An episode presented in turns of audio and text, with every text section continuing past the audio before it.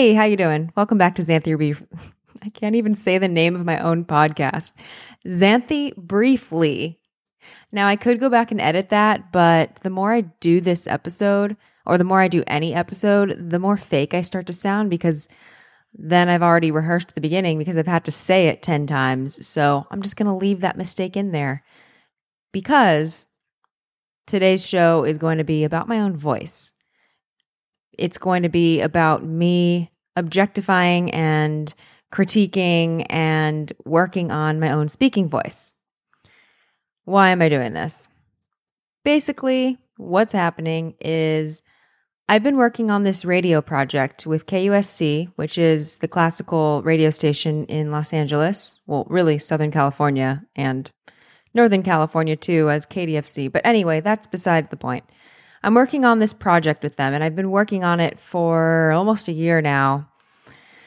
I hope we're getting closer to launch, but in the meantime, suffice to say that it has come to my attention that I should start training my radio voice because I'm going to be the host of a show. I started voice training yesterday at the station with my supervisor.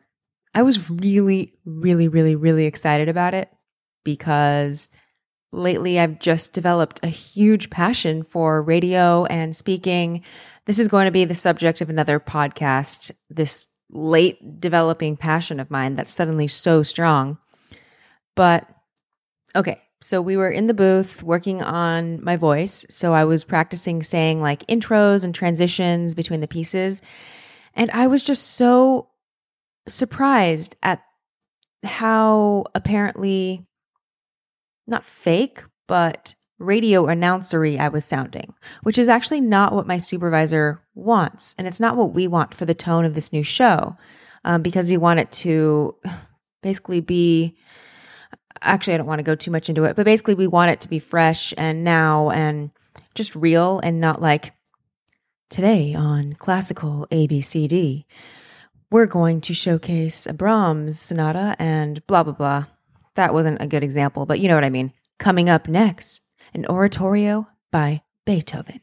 Enjoy. Like, that is not what I'm supposed to be doing. So, he really wants to cultivate my natural speaking voice. This has been so much harder than I expected because I don't know if it's this podcast or um, this is going to be a part two. I'm just going to stop right here because this needs to be a part two.